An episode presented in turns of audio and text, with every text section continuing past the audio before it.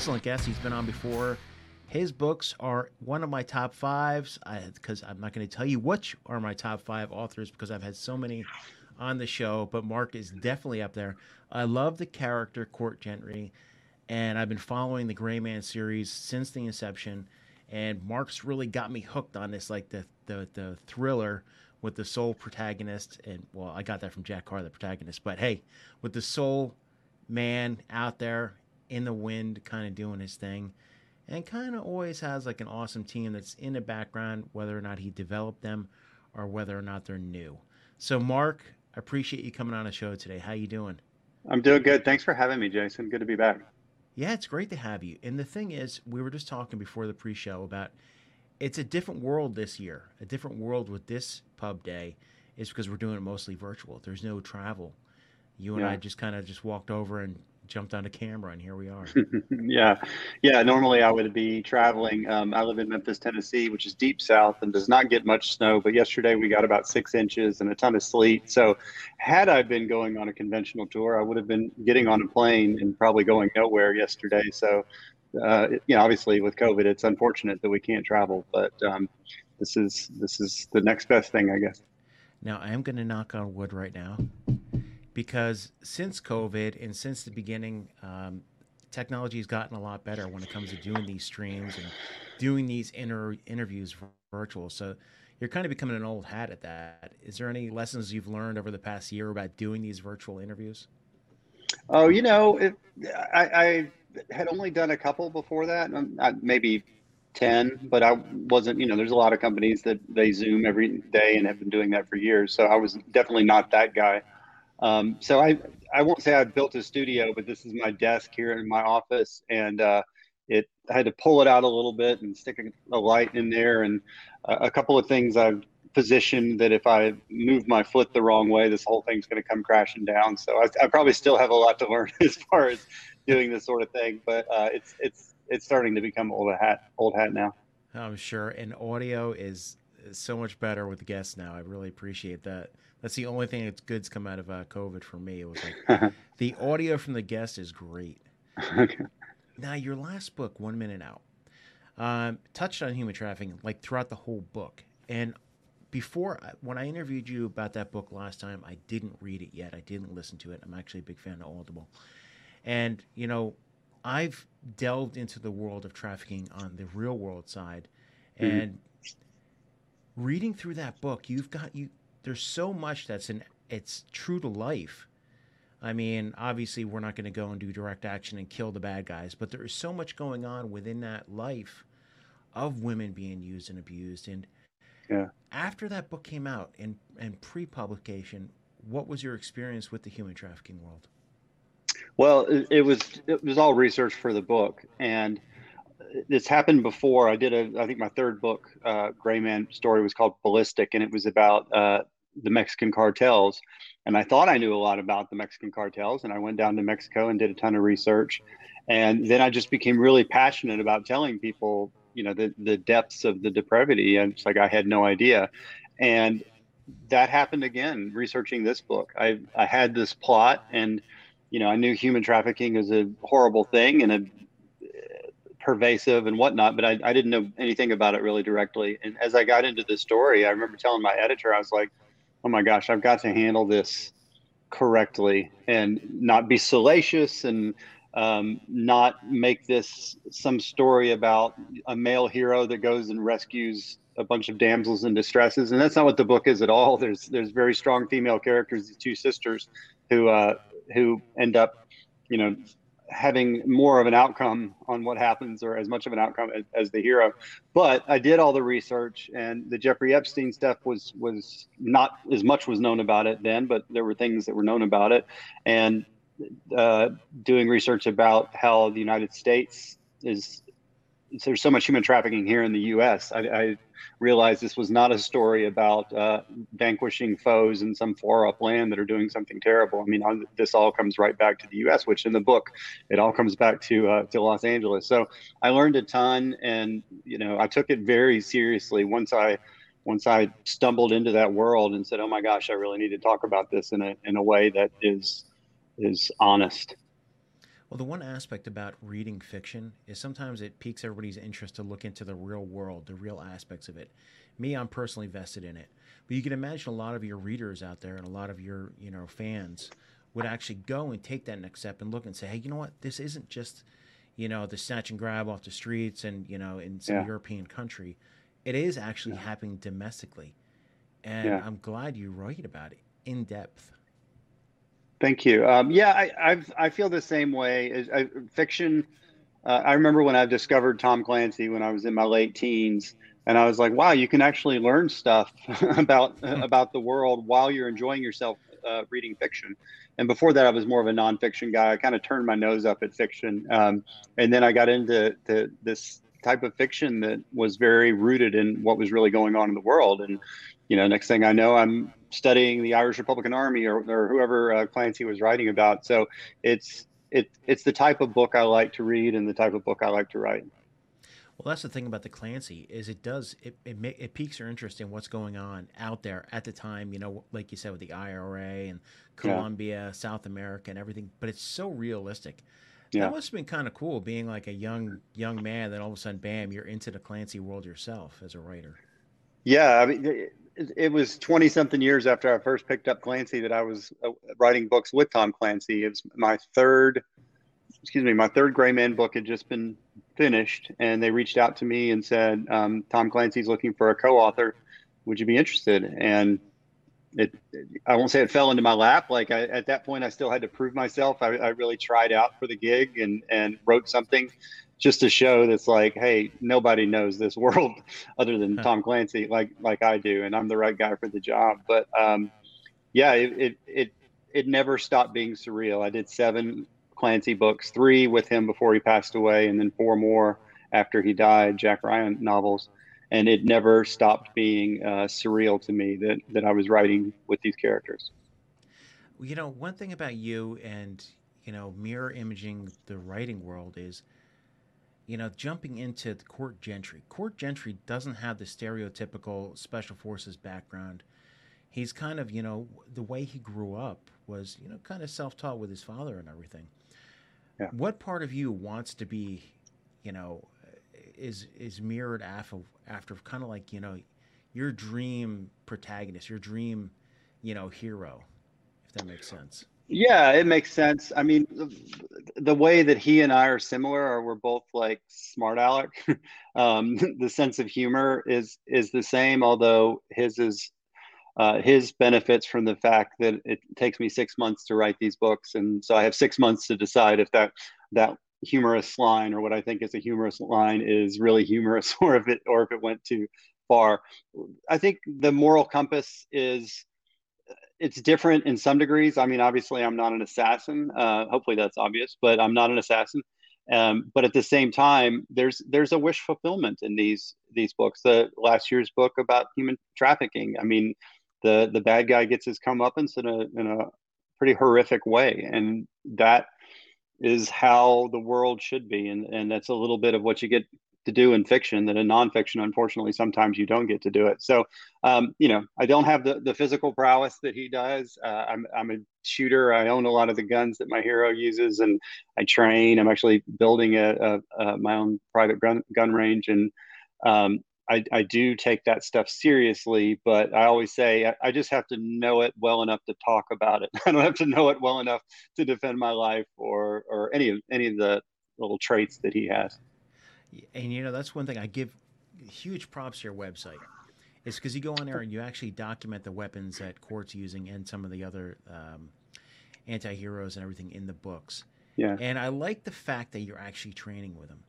Now, yeah. I, I suspect in like two books from now, I can come out there, we can shoot some guns and, and do these live interviews on your range. That'd be great. I love that. I'd love that. Because you're probably the same way. When I look at firearms, that's one thing I do want to get into is the firearms aspect of it. I don't look at the, look at them as like you know just a weapon of death. It's almost like an art, and when you really yeah. learn about the the what makes up a firearm and the mechanics, the shooting, the everything about it, it it's almost like an art form. Yeah, and the more you learn about it, the more you realize you have more to learn about it. And uh, and I've said from the beginning I go to these different firearm schools and I just connect with people via shooting. And these people help me in so many other ways. It's not just about learning muzzle velocities and things like that. I've I make friends in the in the bunkhouses at these places, and they end up uh, helping me with other books. And um, I've shot with special forces guys and SWAT guys and all that, and it really helps my stories far beyond uh, you know learning about how to pull the trigger or how to make a thousand yard shot or something like that. So it's it's definitely a, it was I was lucky that I was doing that early in the in the Gray Man series. I knew I just had to get some hands on experience, and then I just fell in love with it. Uh, same thing happened with scuba diving. I wanted my hero to to do some diving in one of the books, so I went and learned how to scuba dive, and I I love it more than he does. I I have to be careful not to use it too much in books. Yeah. Um the thing is with like the firearms, the scuba diving, the everything is you really do need like an outside hobby, if you want to call it that. Uh, just because you know writing is kind your it is your career. It's not kind of your career. It is your career. Yeah. yeah. And just to have that, you need something on the outside. And you know, shooting a gun is not bad, people. It's it's a great thing. yeah, yeah. No, it's it's a very solitary lifestyle as as far as writing. I mean, obviously, uh, my I'm an agent and, and manager. I mean, a uh, editor and you know people in the publishing house that I work with. But mostly, it's 95% of the time it's just me sitting there with a laptop in my lap and and writing. So it's it's any of these things that get me out and uh, have me engaged in the real world help helps the writing and probably helps me too mentally. Well, that kind of gets into my next question about influences. Obviously, your influences growing up were the Clancy uh, were those types of things, were the nonfictions. But as your career has progressed, you know, you're gone, uh, you know, decade plus now of mm-hmm. writing full time and yeah. being a professional best-selling author. How has your influences tra- changed? Let's just say in the last five years.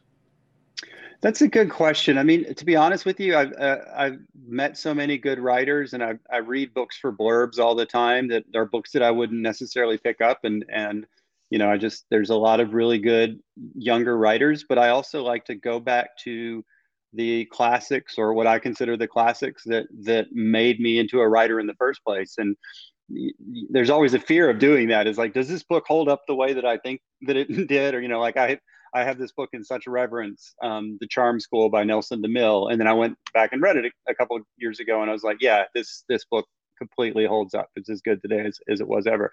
Um, I, a lot of Le Carre, a lot of Frederick Forsyth, obviously the Clancy. There's an author named Ralph Peters who I just revere, an author named Gerald Seymour who I just revere. So these these are the guys that I read when I was in my 20s and th- even teens and 20s and 30s before I was a published author, and um, I I still hold them in this in this high esteem. And the the authors now that I think are really good, Jason Matthews. Uh, is one who comes to mind. You know, I just think that they're fantastic. Kyle Mills is doing a great job with the Vince Flynn. There's there, there's a bunch of authors. Uh, Daniel Silva. I don't know how anybody could not just love Daniel Silva. Um, there's quite a few authors like that that I just really hold in really high regard, and and hopefully reading them makes me a little bit better. Yeah, I have. Um, I always tell people I have like three things going on. I have an Audible book, I have a nonfiction book, and then I have a uh, a fiction book. All because mm. I have to always be reading, and yeah. I don't know if it has something to do with the Protector show about. Uh, I just started interviewing authors, and I really got into it. But I'm going back to uh, Colonel David Hackworth with About yeah. Face and Hazardous Duty. Yeah. And I'm just about to pick them up and go back because I, I read them religiously before I went into service and during yeah. the service. So yeah. Yeah. My dad had those books. Um, my dad was uh, Army infantry in World War II, actually actually um, fought in Germany and then was over in the Philippines when the war ended. So he got the best of uh, the worst of both worlds, maybe you could say. Um, but yeah, he was a big David Hackworth fan. So I, my dad had both those books, and I read them in the '80s, way back in the yeah. '80s. And yeah. uh, you know, I remember in 1990s, um, after I got out of the active duties and enlisted men, I was commissioning as infantry officer, and I remember emailing. I, this is like you know '90s email, and I actually emailed Hackworth, and he emailed me back because I asked him like some Wow. advice he would have as an Right. infantry officer, and he actually. I wish I still had that email account Mm. because I would love to have that email. Yeah, that's amazing. Now the next book, Relentless, is I can't even say it's the next book. It is out now. I actually ordered the Audible. Thank you to the publisher for sending me the the hard copy, but I need the Audible. I love just turning it on. Relentless takes place in Venezuela in the beginning. Mhm. Where does the book take us?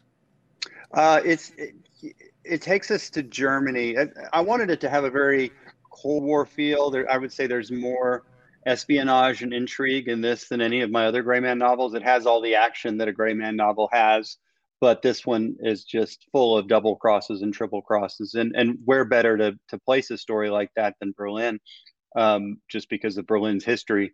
So that's what I'd wanted to do from the outset, and I, I had that plan before COVID and the plan was I was actually going to get an apartment in in Berlin and be there for six weeks or so while I was writing the book.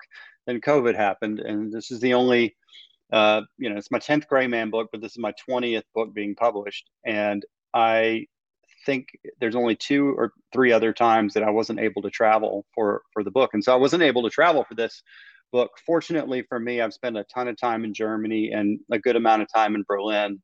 I used to live in Cologne for a very short time, and uh, I've been to Germany a dozen times, in Cologne, I mean, in Berlin, probably nine or 10 times.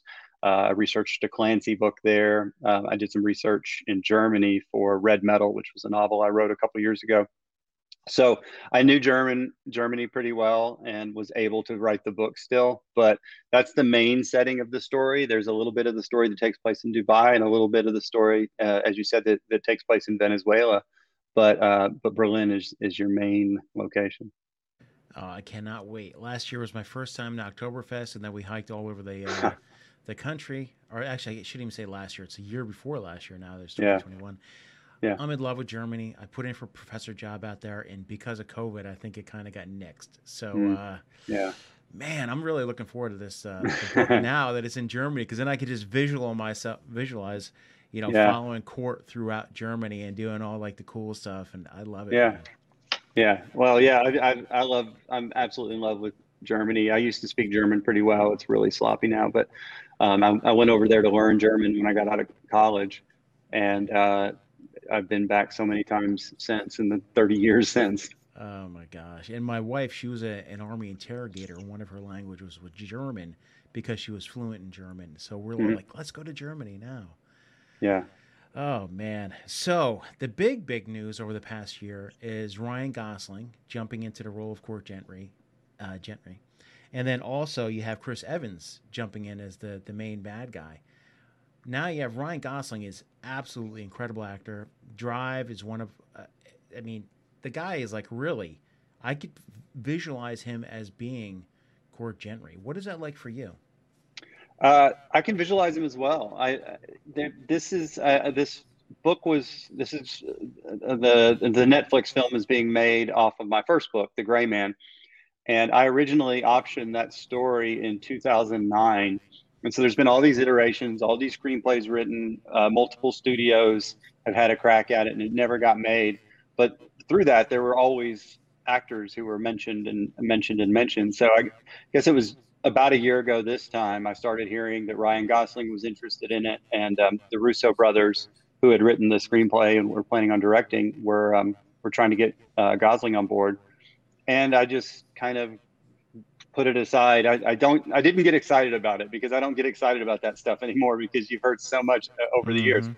So finally, in July, you know, the, the news broke, and I had no uh, advanced knowledge other than people have been hinting ar- about it, but I've, I've been hearing that for 12 years at this point, so I, I wasn't even paying attention.